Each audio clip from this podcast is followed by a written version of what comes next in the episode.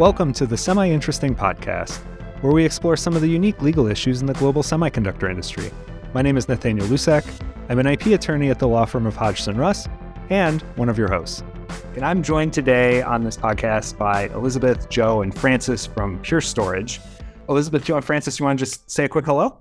Sure. Hi. So I'm Elizabeth Morris, and I'm the director of IP and product at Pure Storage, and uh, really happy to be here. Hey, folks, Joe Kuchera. I'm calling from Pure Storage's Austin office. I'm the director of IP strategy. And one comment with semiconductors, I spent the first half of my career in semi, so hopefully I can add something to this topic. I'm Frances Winkler. I am the IP operations manager at Pure Storage, and I'm lucky enough to work with these two people every day. Thanks to all three of you for for joining today. Uh, so Pure Storage has been in, well, I was about to say the news, but not the IP specific news for some of its reward incentives or uh, inventor award programs. And I wanted to talk today a little bit about how not necessarily what the awards are, but how are you reaching all the different corners of your company? Because from what I understand, Pure is on multiple continents. You have R&D teams in multiple offices spread across multiple time zones. And part of the goal would be to then say, how do we foster a culture of innovation across the company and still make sure that everyone in the company is included in the initiative and make sure you're collecting invention disclosures from everyone in the company. So I don't know who wants to necessarily start with this point, but what's the challenge necessarily? Is there a challenge in order to try to uh, make it one company and harvest invention disclosures uh, from one source? There's definitely a challenge. And I think the way that we have approached it is just with an open door policy. People can reach out to us any way. We have various ways for them to um, connect with us, and we do road shows. So we try to get ourselves out there in front of people as much as we can so that they know that we're approachable. We're not legal specifically, but everybody calls us legal. Uh, we're we're patents and we're IP and we're ideas, um, innovation. We're where you come to get your stuff done and not just bring problems to us, but bring us solutions. And I think that people are excited to bring us those solutions once they go through our very simple program. And that's another part of the engagement is our disclosure uh, model is very simple. It's got three questions, and then it's a short process to the long process of patenting. Those are a couple of things that we do at Pure that make it accessible for people.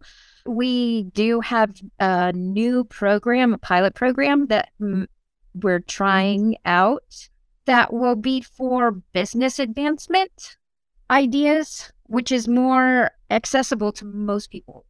It's a non technical category in our program, which I think a lot of programs don't have. And the accessibility of that non technical, or just calling it a non technical uh, category, is more accessible for people who are not technical people. Engineers are usually the people who patent in our space. So uh, we're trying to reach more people and allowing them to come into the program as a business non technical category will show them the way, you know, that anybody can be an inventor. That's we always say that. And people take it to heart. And um, that's part of what we, you know, we do. We try to foster that uh, anybody can be an inventor attitude. Frances said it well. Look, engineers are the worst about self filtering. And I can say that because I was an engineer half of my career, right? I, I, I, thought, look, I'm just doing my day job. There's nothing novel about what's going on here. It was obvious to do it that way. So we recognize that, right? Which is to Frances' point, the program that that she's really helped architect, and actually with you know Elizabeth bringing in a lot of fresh ideas to kind of supplement it.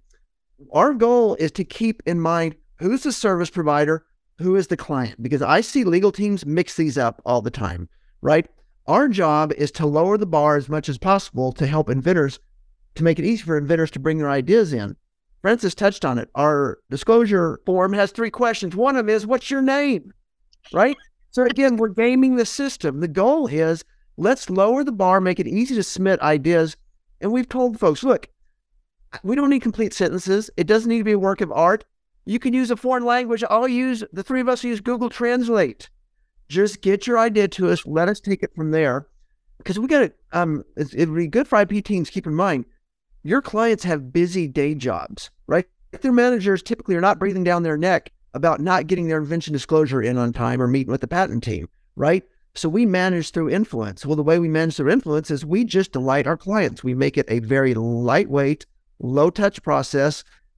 You know, uh, worst case happens, they walk away with the prize at the end of the day. I mean, you can see we've gained the system. We're here to delight our inventors and, you know, we give them swag. We, you know, we call it swag, Frances's awards, because again, we're showing them that, you know, any touch point with the, with the patent team is a winning touch point. We want them coming back to us. So that really kind of drives our philosophy on how we do inventor engagement. You know, one of the things that I know Joe always focuses on when we talk to inventors is we say we're never going to give you homework, we're never going to go over time on meeting times. And we we try to be you know very conscious of that. And then when we are asking them to review uh, the documents um, we ask our outside counsel to really point out the pieces that they are most interested in getting feedback on because we do have big disclosures that have some background sections that aren't necessarily that relevant and people can get very bogged down in these pieces that that are background that aren't necessarily related to their specific invention. So you know they highlight the right things and you know keep them keep them focused uh, where they should be, which I think has been really helpful. I went to conference just yesterday. The lady sitting next to me said, you know, back when she was an engineer, before she joined the IP group, she had been involved with inventions and she felt like being an inventor at her previous company was similar to getting a root canal, not she took on lightly. um, and and I thought that was you know so true of so many companies, and that's exactly what we're trying to avoid. It's not your day job. We're going to make this as lightweight as possible and carry as much of the weight as we can for you. Um, we're not going to make you go back and rewrite your disclosure to make it more you know submission ready. You know we will take care of that if uh, if it needs to happen. So that explains neatly how you get across the different offices and keep it easy for everybody. Is there a a particular method that you use in order to reach people that maybe have never didn't even know how everyone's walking around with uh, with swag at the company? So not just well, actually, let me put it this way: most of the invention disclosures come from R and D or engineering, but how do you reach people that are in other departments or on other teams, you know, maybe someone on product support or something that has a good idea. How, how do you reach out to them to tell them that go to this website, we want your idea, please enter it? That is an excellent and timely question, Nathaniel. We have just set up with our ERG discussion about our new non technical category because we have several employee resources groups in, at Pure, and one of them is RISE, and it is for people who are new to tech, uh, new to the company, young uh, people just starting out in their careers. And this is the group that we want to reach with this message is that, you know, by giving them this gateway to patenting with a non technical category, you know, wh- that's how we reach them. That's how patenting gets to these people who have never experienced the patent process. And so we or we're planning on in a couple weeks going and uh, giving a little road show, uh, a song and dance with no horses and elephants, but uh, we do bring prizes. So that's how we get them involved. So the point of your question was, how do we reach them? We go through our ERGs, and uh, we try to reach as many people as possible. Frances, I'm going to add on that. Um, and by the way, Nathaniel, the easy way to reach all those folks, you company just needs to hire a Frances Winkler, right? That is our recipe for reaching those folks. And let me speak into that a little bit. Engineers love free stuff. I've never understood it, right? They're well paid, yet they'll walk a mile for a free piece of cake when there's a bakery downstairs. I don't get it. It's a fact though, so we are happy to we're happy to meet them where they are and offer these great prizes. The other comment I want to make is one way that you convert the masses, so to speak, and you reach outside the, the, the normal hit base is, you know, you get a few folks in through the system, like Frances's business advancement ideas effort. We brought in two inventors through that. They were so delighted with the process and they were so blown away. They've now become evangelists for the program. So again, it's one thing if, you know, if it's one thing for legal to tell the company how wonderful we are. Well, it's a whole lot better when peers are telling their, you know, the, their other peers how wonderful we are, right? We let them speak for us, right? And I think everyone can relate to it. You can tell your significant other all day long how terrific you are. Good luck. But when your significant other's friends tell that significant other how amazing you are, I think the message lands. And that's what we're out to do. We're out to create evangelists for our program so that they see that, you know, we don't just talk the talk, we walk the walk, and the, you know, their, their fellow peers are there to advocate for us.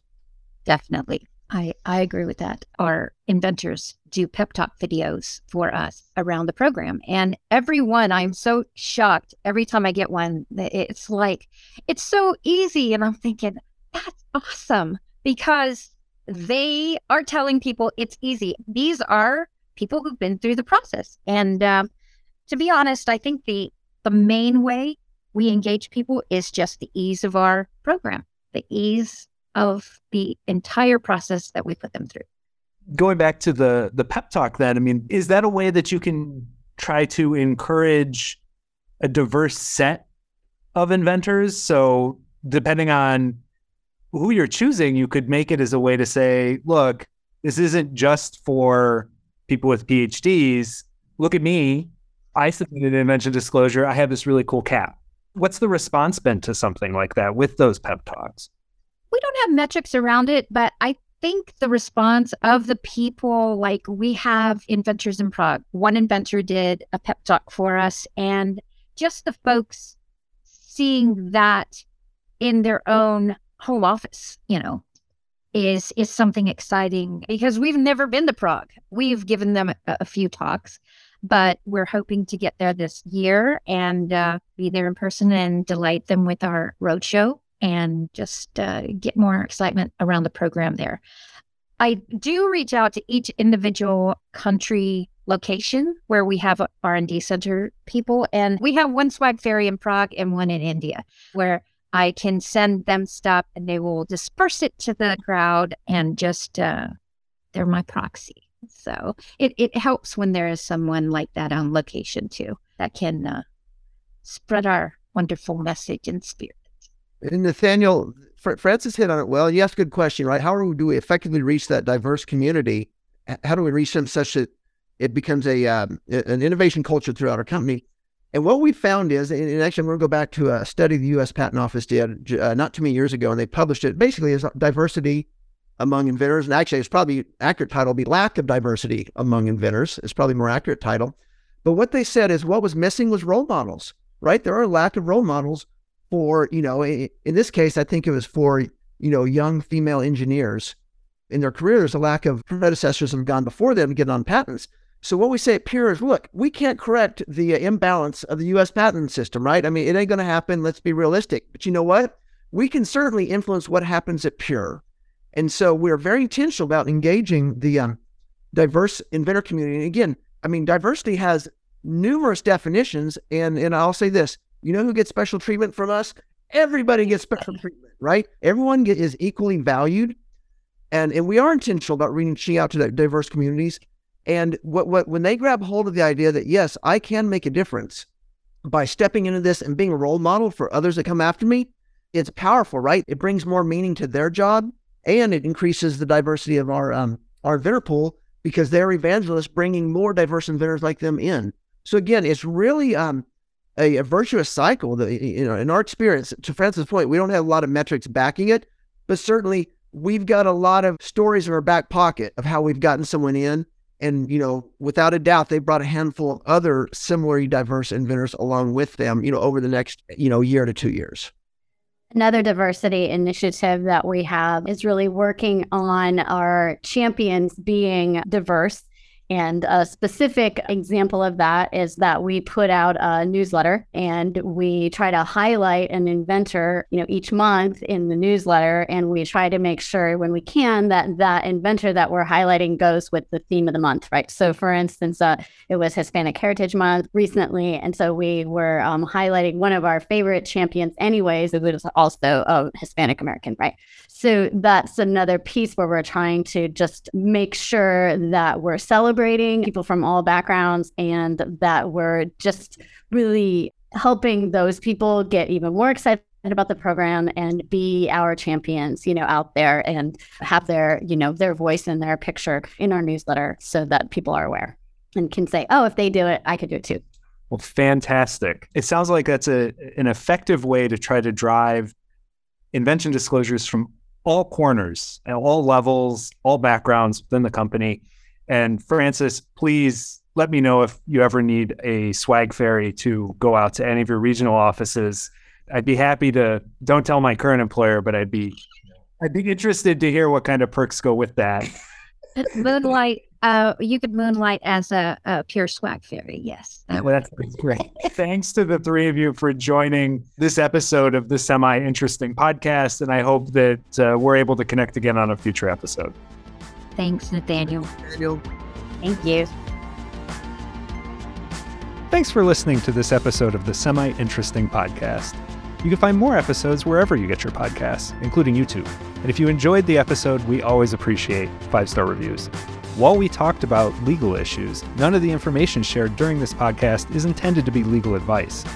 If you have any questions about information we cover or ideas for a future episode, feel free to contact me or the other attorneys at Hodgson Russ. You can find contact information at www.hodgsonruss.com.